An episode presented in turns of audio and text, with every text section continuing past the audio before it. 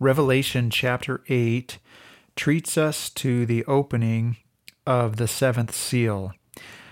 Uh, and this is different in many respects than the previous six seals that were broken. And we'll talk about that. So we're picking back up with this sequence that was introduced in chapter 6, where the worthy lamb is opening each of these seals or breaking these seals, which will open the great scroll, the scroll of destiny.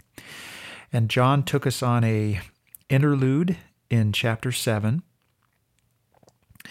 uh, and now we've returned back in chapter 8 to this opening of these seven seals. Now, with the opening of the seventh seal, unlike the previous six, uh, where really we were mostly given descriptors, or as I mentioned earlier, kind of high altitude or low resolution views of, of those six seals, will now uh, drill down much more deeply and learn many details. So the seventh seal is different in this way. Uh, it's also different because of the imagery that's reflected in the breakage of this seventh seal, because now this allows for the scroll to be entirely opened. And so now it can be viewed and read, and the words that are contained inside can take effect. So, as we enter chapter 8 and begin to appreciate the contents of this scroll and the opening of the seventh seal, we begin a new sequence uh, over the next several chapters that follow a very similar pattern to the one that we had just traveled. We again go through the sequence of seven things that are that are followed in a linear fashion. Um, before it was seven seals. Uh, before that, in chapters two and three, it was seven cities. Now we're going to talk about seven angels who are introduced to us in chapter eight. We discussed the first four of these angels in chapter 8, and then two more in chapter 9. So it's chapters 8 and 9. Then in a similar way as as we get to the seventh angel john heightens our suspense as he has been known to do previously and he requires us to follow him on a new digression which is chapter 10 and then after that takes place we get into the middle of chapter 11 and we meet the seventh angel for a brief overview, then, of chapter 8 before we go to verse 1. We are introduced again uh, to the Lamb, and, and in verse 1 it says, And when he had opened the seventh seal. So he, in this case, is that same Lamb that John helped us visualize in Revelation chapter 5. And then the first four of the seven angels are introduced. Uh, and that takes us up to verse 12. And then verse 13 has a, kind of a transition statement uh, that we'll talk about when we come to the end of the chapter.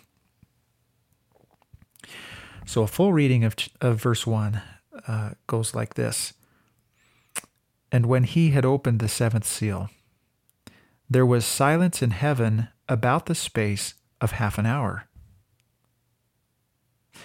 Verse 2 And I saw the seven angels which stood before God, and to them were given seven trumpets. So we'll talk about those details. It would seem, by the way, that we could jump straight from verse 2 to verse 6 when we then talk about these seven angels. But true to form, John gives us something else before we turn to these seven angels in verses 3, 4, and 5. So we'll talk about that in just a moment. So, coming back then to verse 1, where the Lamb opens the seventh seal, we find that once this has happened, that silence follows, and that that silence is for about the space of a half an hour. This silence is the context for what occurs between here and verse 6 and, and really up up through verse 6 and so that's the context is that it's it's a period of mounting preparation for what is about to be unleashed in verse 7 there's scriptural precedent for silence of this sort for example the lord says this in doctrine and covenants section 38 verses 8 and also 11 through 12 but the day soon cometh that ye shall see me, and know that I am. For the veil of darkness shall soon be rent, and he that is not purified shall not abide the day.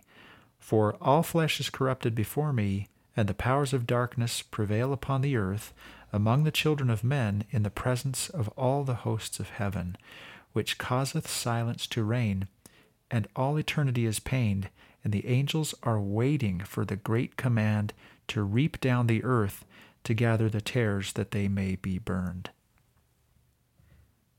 So there's a reference there to silence, and there's a lot of imagery that um, Re- Revelation helps us to, to kind of fill out in our minds.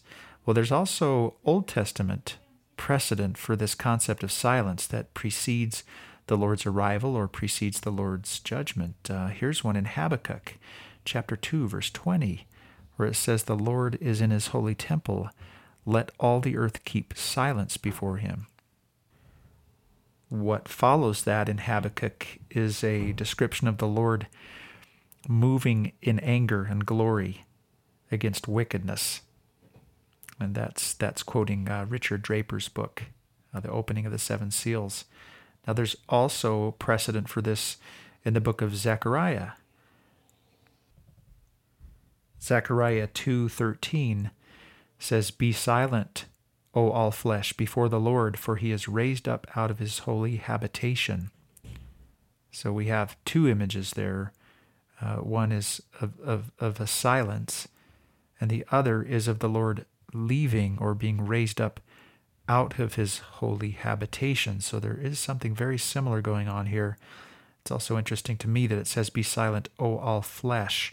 We'll have other references to the world in general that, um, that, that seems to be related.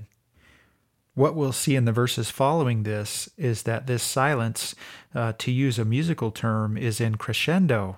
Now, now, crescendo uh, means that, that silence gets louder, but in this case, there's an anticipation and there's a preparation that's happening during this silence. And so, in that sense, that that anticipation is is in crescendo. We're told that it's a half an hour of near silence. Now, would that be a half an hour uh, according to the Lord's time, since we're looking according to His time frame? Well, maybe so. And if you kind of do the math and look at it that way, then then maybe it's something like 21 years. And that's what Elder McConkie suggested. It's helpful, however, to know too that that when it says half an hour, the Greek word behind half is hos, H O S, and, and that just means approximately or nearly, so nearly an hour. So I, I think to, to try and interpret this in too much of a quantitative fashion uh, might be to have our ladder up the wrong wall.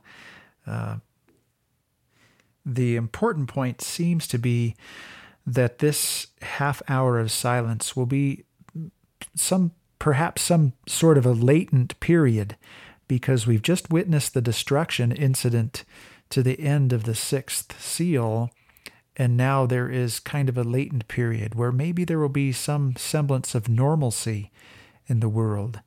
Uh, this is a space that's granted, as Alma said, unto mankind to repent if they will do so before the next phase begins. Uh, there's something really parallel to this in the Book of Mormon after Samuel the Lamanite um, prophesies many signs incident to the Lord's coming, and those signs occur. Um, and then there's this latent period that corresponds with the time that, that the Savior dwelt in mortality. And so it wasn't until uh, quite a lot later, after he died and was resurrected, that he actually appeared in the prophesied way. So there could be something similar happening here. There's a verse in the Doctrine and Covenants, section 133, verses 38 through 40, that says, The servants of God shall go forth, saying with a loud voice, Fear God and give glory to him, for the hour of his judgment is come, and worship him that made heaven and earth and the sea and the fountains of waters, calling upon the name of the Lord day and night, saying, O that thou wouldst rend the heavens, that thou wouldst come down, that the mountains might flow down at thy presence. So it sounds a bit like Ezekiel there, where the Lord would come down. He would rend the heavens and leave his throne and come down. Now, the trigger for this, however, in this uh, two, in these three verses in the Doctrine and Covenants, is that it is the prayers of the servants of God, and that they will be calling upon him day and night, asking him to do this thing, to rend the heavens and come down. This corresponds then with what we encounter in verses 3, 4, and 5. So I'll come back to verse 2 as it's when, we start to move into verse 6. But in verses 3, 4, and 5, we find that these prayers of the saints are are referenced in a in uh, in, in, a curious way, and and this has a very similar spirit to it. We we have the, the the righteous saints who are asking the Lord to leave His habitation and to effect these prophesied uh, and cleansing calamities. And so verses 3 through 5 read like this And another angel came and stood at the altar, having a golden censer. A censer is something that would hold incense. And there was given unto him much incense, that he should offer it with the prayers of all the saints upon the golden altar which was before the throne. And the smoke of the incense which came with the prayers of the saints ascended up before God out of the angel's hand. And the angel took the censer and filled it with fire of the altar and cast it into the earth. I'll stop there. This image of, of incense rising up out of a censer and reaching God and, and, and having it um, be associated with an altar creates imagery that should be familiar to us and also thought provoking in the sense that our prayers can leave our presence where we're, for lack of a better word, stuck in mortality. Uh, we, we are stuck in our estranged state. We're wanderers in a strange land, as Alma said. That's where we are, but it's possible for our prayers to rise like incense and to move into a new space, a space that we can't currently go to. Uh, those prayers can then penetrate the veil that separates us from God's presence and they can reach his divine ears. And that seems to be the imagery, that seems to be what's happening here. And it also gives us great insight into what our prayers do and, and, and the path that they can travel when we offer them to the Lord in sincerity of heart. In this case, we find that there's an advocate of sorts for our prayers. And we know that we pray to the Father through the advocacy of his Son. But we're reading about another angel in verse 3. It could possibly be Adam. Uh, and it's interesting to note that in Revelation chapter 5, we talk about uh, angels. And also in Revelation chapter 7, which we just were in, we talked about uh, a, a different group of angels that would that would um, uh, cause cause a hot, destructive wind to come upon the earth. But then another angel is mentioned, so it happens in in those two places. And here it's happening again because we're introduced to seven angels in verse two, but yet then another angel is introduced to us in in verse three, and this could be Adam or it could be Gabriel, uh, Noah, because um, th- there is um, certainly a type of destruction here that is are a type of pending destruction here that mirrors uh, what Noah experienced. Uh, we don't know the identity of, of that angel, but he's acting somewhat as an advocate here uh, who seems to be representing all mankind, or at least the prayers of the righteous, as that section in the Doctrine and Covenants indicated, and that that he he is he is mediating this this this process of delivering the prayers of the saints. And remember that Doctrine and Covenant section referred to the righteous also as the saints and as the servants. So it's his charge, this angel, to take these prayers to the golden altar, which was before the throne. So there's something really, really amazing to me with this imagery that we would kneel as we do when we pray, and we might ask, what is the what is the, the reason for kneeling often before empty space? For example, imagine Joseph Smith kneeling in a grove of trees. He's, he's kneeling before empty space, and we will kneel on the floor before empty space when we pray, sometimes kneel against a bed. But when we kneel in that way, we might think of ourselves as actually kneeling before this golden altar which was before the throne. It's just that this golden altar, as it's described in verse 3, is in a remote location. But if we will kneel when we pray as though we are at that golden altar, then I think we have the right idea. And we're finding here that this angel is taking these prayers that we offer to that golden altar. Now, something happens in the other direction. This same angel, after delivering these prayers, uh, which do um, they, they, they do come to God. They, they do come before Him. They, they reach Him. This incense reaches Him, as we find in verse 4, just to finish that line of thought uh, after they reach God, we find then that the angel m- goes in the other direction. From the presence of God, he sends something back down to the earth after we had sent our prayers up to him. In this case, in verse 5, it looks like something destructive and undesirable. But just notice what's happening. The angel took the censer in verse 5. He filled it with the fire of the altar and cast it into the earth. So, generally speaking, that shows that this same mediating angel, which I, I think is figurative, again, our mediator as we pray is, is the Son himself.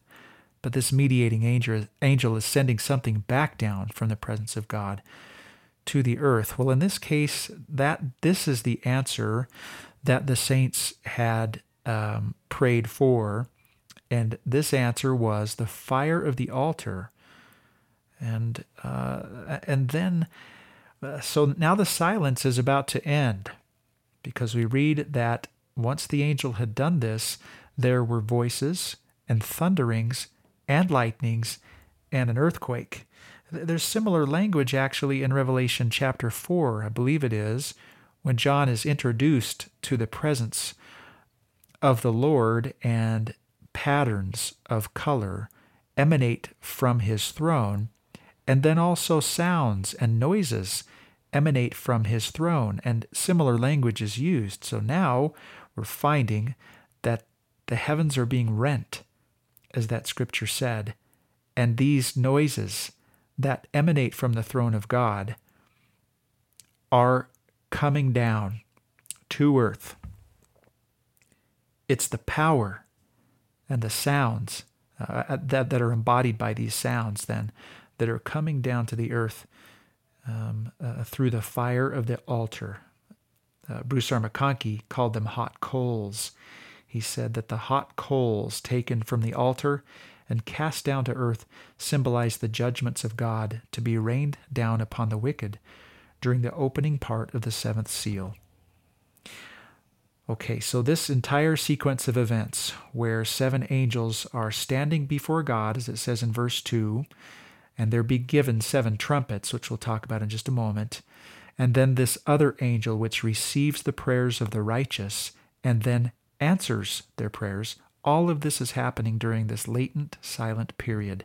And now the silence is broken by the sound of these trumpets. So these seven angels, why trumpets? Uh, the Lord's voice is described as the sound of a trumpet in John's initial vision of him in Revelation chapter 1. So we, we can imagine that, that that would be because the, the trumpet has a powerful sound. And unlike some other instruments, it penetrates and it, and it has a glorious sound that it transmits. Uh, if you know me personally, you might know my bias in that regard. But there's another thing to think about with the blast of a trumpet. If you think about it scripturally, you, you can think about what accompanies the blast of a trumpet in battle. There is a terrible, foreboding association with this sound. It's a signaling sound, and it means that you're about to be met by military might. You are about to be met with overwhelming destructive force. And when you hear the sound of that trumpet, you know that that force is coming towards you and it is about to be unleashed. So I, I think that is probably the image then and the understanding that should be conveyed from the image of these seven angels being given seven trumpets. For some, uh, maybe we could say cross scriptural context, before moving into this sequence where these angels sound their trumpets. We can read this passage in section 88 of the Doctrine and Covenants. This is uh, verses 87 through 92.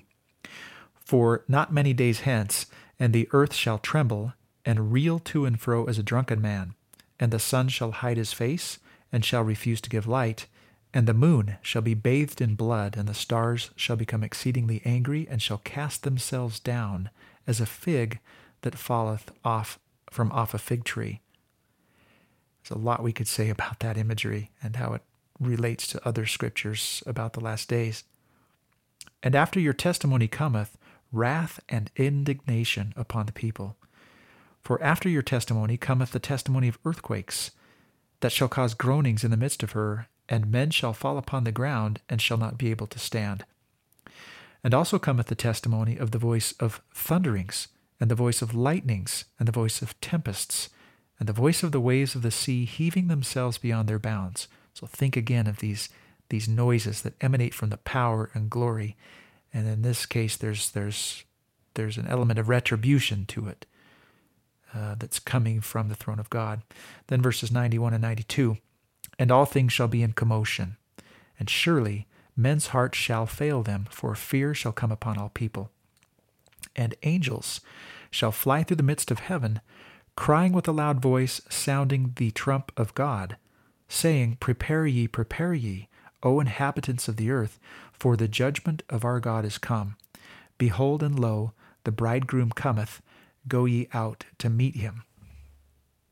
So in this verse, there, there's kind of a synthesis of uh, a whole number of scriptural uh, expressions from throughout the standard works where where where, where these last times are described uh, with different images and ending here of course with the bridegroom coming i want to focus on this phrase for just a moment in verse 91 about all things being in commotion because we're reading here about a sequence of seven angels who sound their trumpets and, and it makes us wonder then if if it's actually going to happen in sequence or is that just the way it's laid out in the text in a, in a linear fashion so that we can read about each of these seven angels individually? Well, it's probably the latter. When we think about all of these things being in commotion, it's probably more plausible that all of these uh, seven sequential events or periods are happening simultaneously. So, with that in mind, here is verse 6 The silence has been broken. And the seven angels, which had the seven trumpets, prepared themselves to sound. The first angel, it says in verse 7, sounded. And there's that terrible sound. And there followed hail and fire mingled with blood. And they were cast upon the earth, and the third part of trees was burnt up, and all green grass was burnt up. This hail and this fire that's mingled with blood, blood uh, almost seems like an association uh, of, of, the, of the altar that was just mentioned, where something is being thrown down from heaven, where, where the force and the power and the might and the glory of God is coming down in a spirit of retribution and, and actually burning up part of the trees and all green grass. And that, that indicates life there are three things I want to say before progressing farther into this. The first is that the first four of these seven angels levy plagues that can be thought of as one one phase of this, and then the next phase uh, starts in chapter nine, and there's a transition statement in verse thirteen of this chapter that that shows us the second phase of these uh, trumpet playing angels coming. And I don't mean to be too flippant about that. The second thing I'd like to point out is the fraction that we see over and over here, which is the third. We see it in verse 7, we see it in verse 8, we see it in verse 10, 11, 12. It appears three times in the verse 12.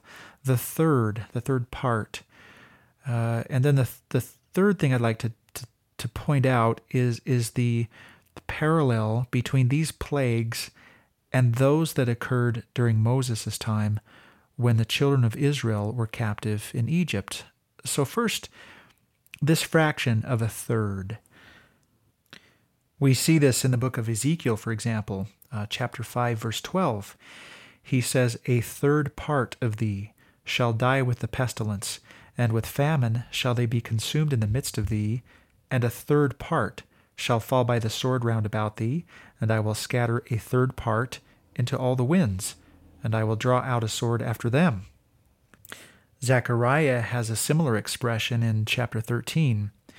Uh, I just want to add that it's not to be missed that in Zechariah chapter 13 we have this expression in verse 6 What are these wounds in thine hands? Then he shall answer, Those with which I was wounded in the house of my friends. That just amazes me that that is couched inside of this chapter. Okay, back to this idea of one third. This is Zechariah chapter 13, verses 8 through 9. And it shall come to pass that in all the land, saith the Lord, two parts therein shall be cut off and die, but the third shall be left therein. And I will bring the third part through the fire, and will refine them as silver is refined, and will try them as gold is tried. They shall call on my name, and I will hear them. I will say, It is my people and they shall say, The Lord is my God. With those Old Testament examples in mind, and then, of course, with uh, with Revelation chapter 8 in mind, and, and I would add that we do learn that a third of the hosts of heaven were cast down. We're, we're coming up against something that um, has been called remnant theology. And I, and I want to read this uh, passage from Richard Draper's book. He says, The trumpet blasts are not designed to destroy the earth. They affect a significant proportion, but not all. Some 12 times, the seer limits the destruction to one third, symbolically showing that their bounds have been set. They can go only so far. The fraction one third is used by a number of the prophets in association with what is called remnant theology, the remnant being the unaffected part.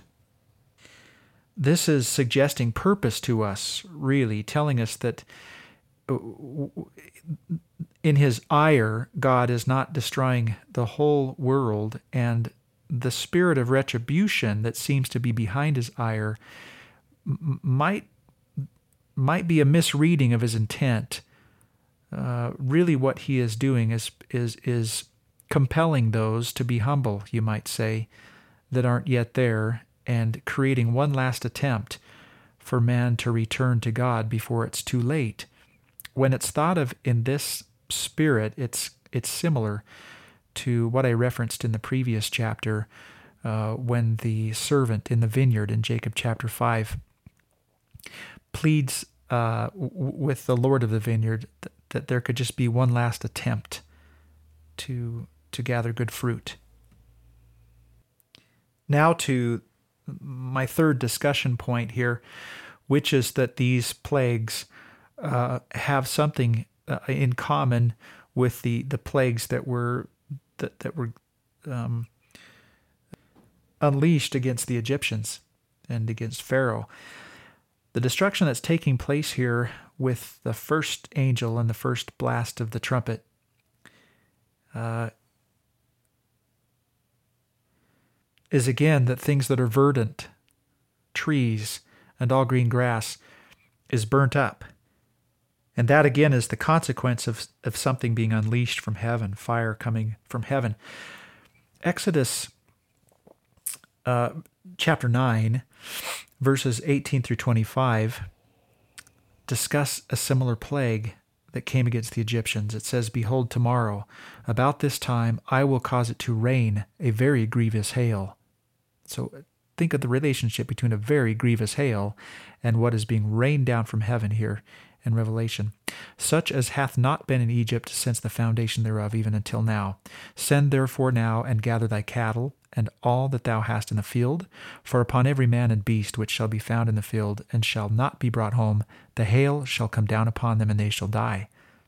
He that feared the word of the Lord among the servants of Pharaoh made his servants and his cattle flee into the houses. And he that regarded not the word of the Lord left his servants and his cattle in the field. And the Lord said unto Moses, Stretch forth thine hand toward heaven, that there may be hail in all the land of Egypt upon man and upon beast, and upon every herb of the field throughout the land of Egypt. And there again, that's similar language. This hail is killing every green thing that it touches, and everything that's fed by every green thing. Verse 23 And Moses stretched forth his rod toward heaven, and the Lord sent thunder and hail, and fire ran along upon the ground, and the Lord rained hail upon the land of Egypt. So we can see here just from this text that, that hail implies more than the, the white uh, the white orbs that, that, that fall from clouds that we know of. So there was hail, and fire mingled with the hail, very grievous, such as there was none like it in all the land of Egypt since it became a nation. And the hail smote throughout all the land of Egypt, all that was in the field, both man and beast, and the hail smote every herb of the field, and brake every tree of the field. Break every tree. So, all of that is to say that that's very similar language and a similar plague. Now we move to verse uh, 8, and the second angel sounds. And then, as the verse says, and as it were a great mountain burning with fire was cast into the sea. So now we're talking about the sea.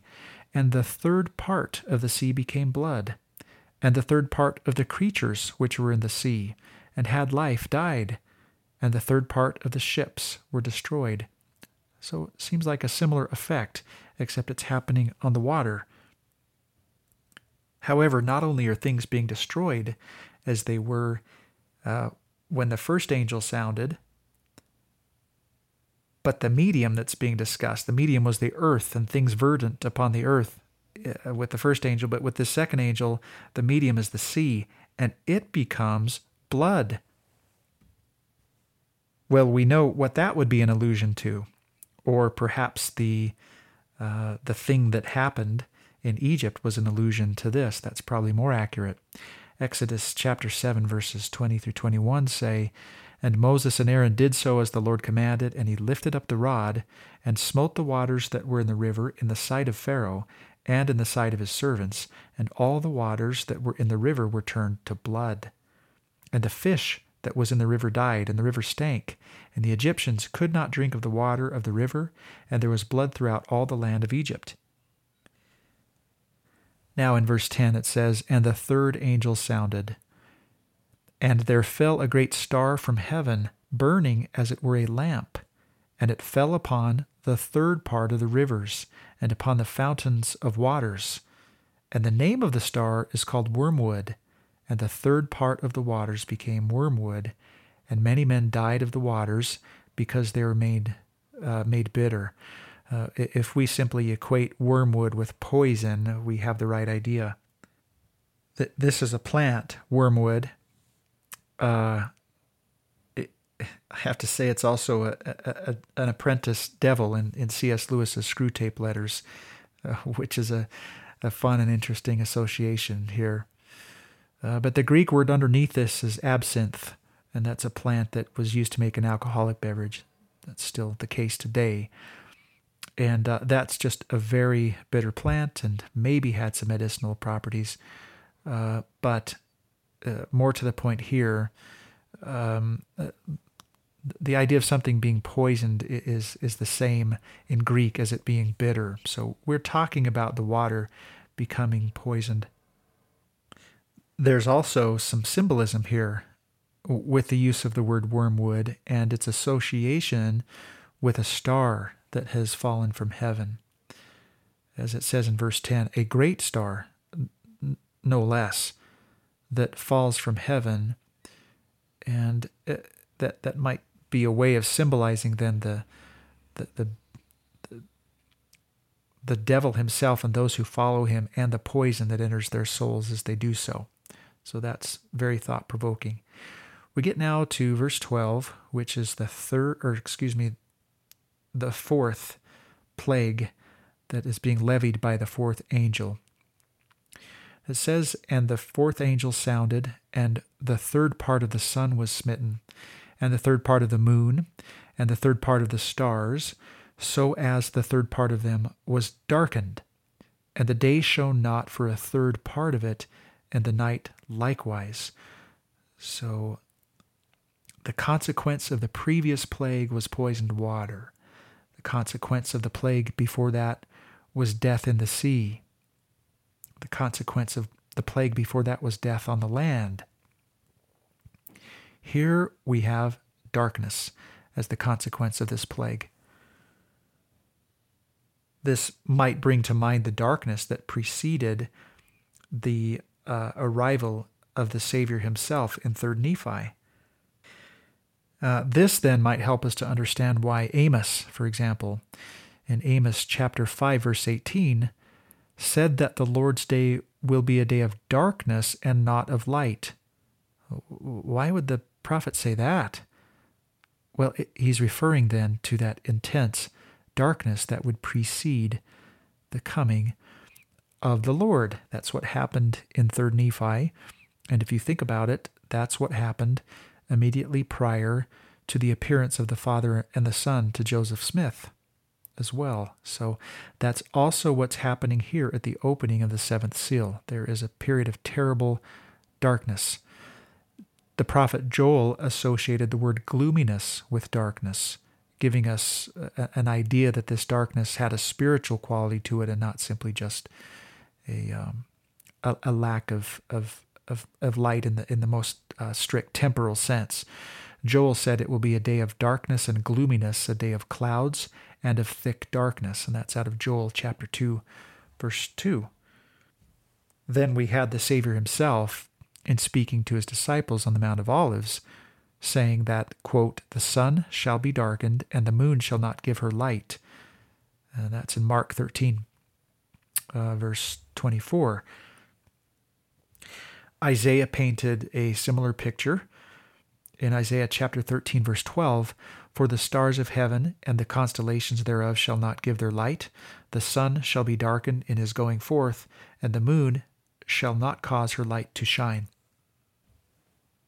This completes uh, our, our introduction to the first four of the seven angels that are given to us then in Revelation chapter 8. The final verse of this chapter uh, helps us to transition into Revelation chapter 9, where we will encounter the fifth angel. Uh, verse 13 says, And I behold and heard an angel flying through the midst of heaven so this is a different angel, and in fact, the Greek word that's translated to angel in this verse is actually the word aetos, and that is more accurately translated to an eagle or a vulture or a bird of prey. So it can also be read that way that a bird of prey is flying through the midst of heaven, saying with a loud voice, Woe, woe, woe to the inhabitants of the earth by reason of the other voices of the trumpet of the three angels, which are yet to sound. So that is John once again setting up our anticipation for what is to come as these angels are yet to sound. Before ending this segment, I want to quickly look at these three words in verse 13 woe, woe, woe, all separated by a comma. There, there's some meaning to that. In these verses in uh, Revelation chapter 8, then, we've, we've been shown uh, woes that would befall mankind before the second coming. That's what we've been talking about here. And then this ministrant, whether it's a true angel or some sort of a bird of prey, it's symbolic, of course, uh, pronounces three more woes. So these are three more woes which are to come. In, instead of simply looking at these three woes being put together in this sentence as a point of emphasis, Bruce R. McConkie suggested that there are three additional and specific woes that will follow what we have just read in Revelation chapter 8. So I want to read his quote here. After showing John the woes that would befall mankind before the second coming, and that's what we've just covered, the Lord by an angelic ministrant promised three more woes, which were to attend and usher in the reign of the great king.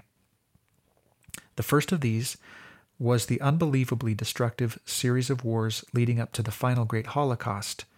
That's what we'll read in Revelation chapter 9, verses 1 through 12. The second woe is the final great war itself, in which one third of the host of men should be slain. And that is shown in, in Revelation chapter 9, the, the latter half, and in Revelation chapter 10, and the front half of Revelation chapter 11 prior to the seventh angel sounding his trumpet. And now the third woe is to be the destruction of the remainder of the wicked when the vineyard is burned by divine power and the earth changes from its telestial to its terrestrial state. So that's what is to come, and that brings us then to the end of Revelation chapter 8.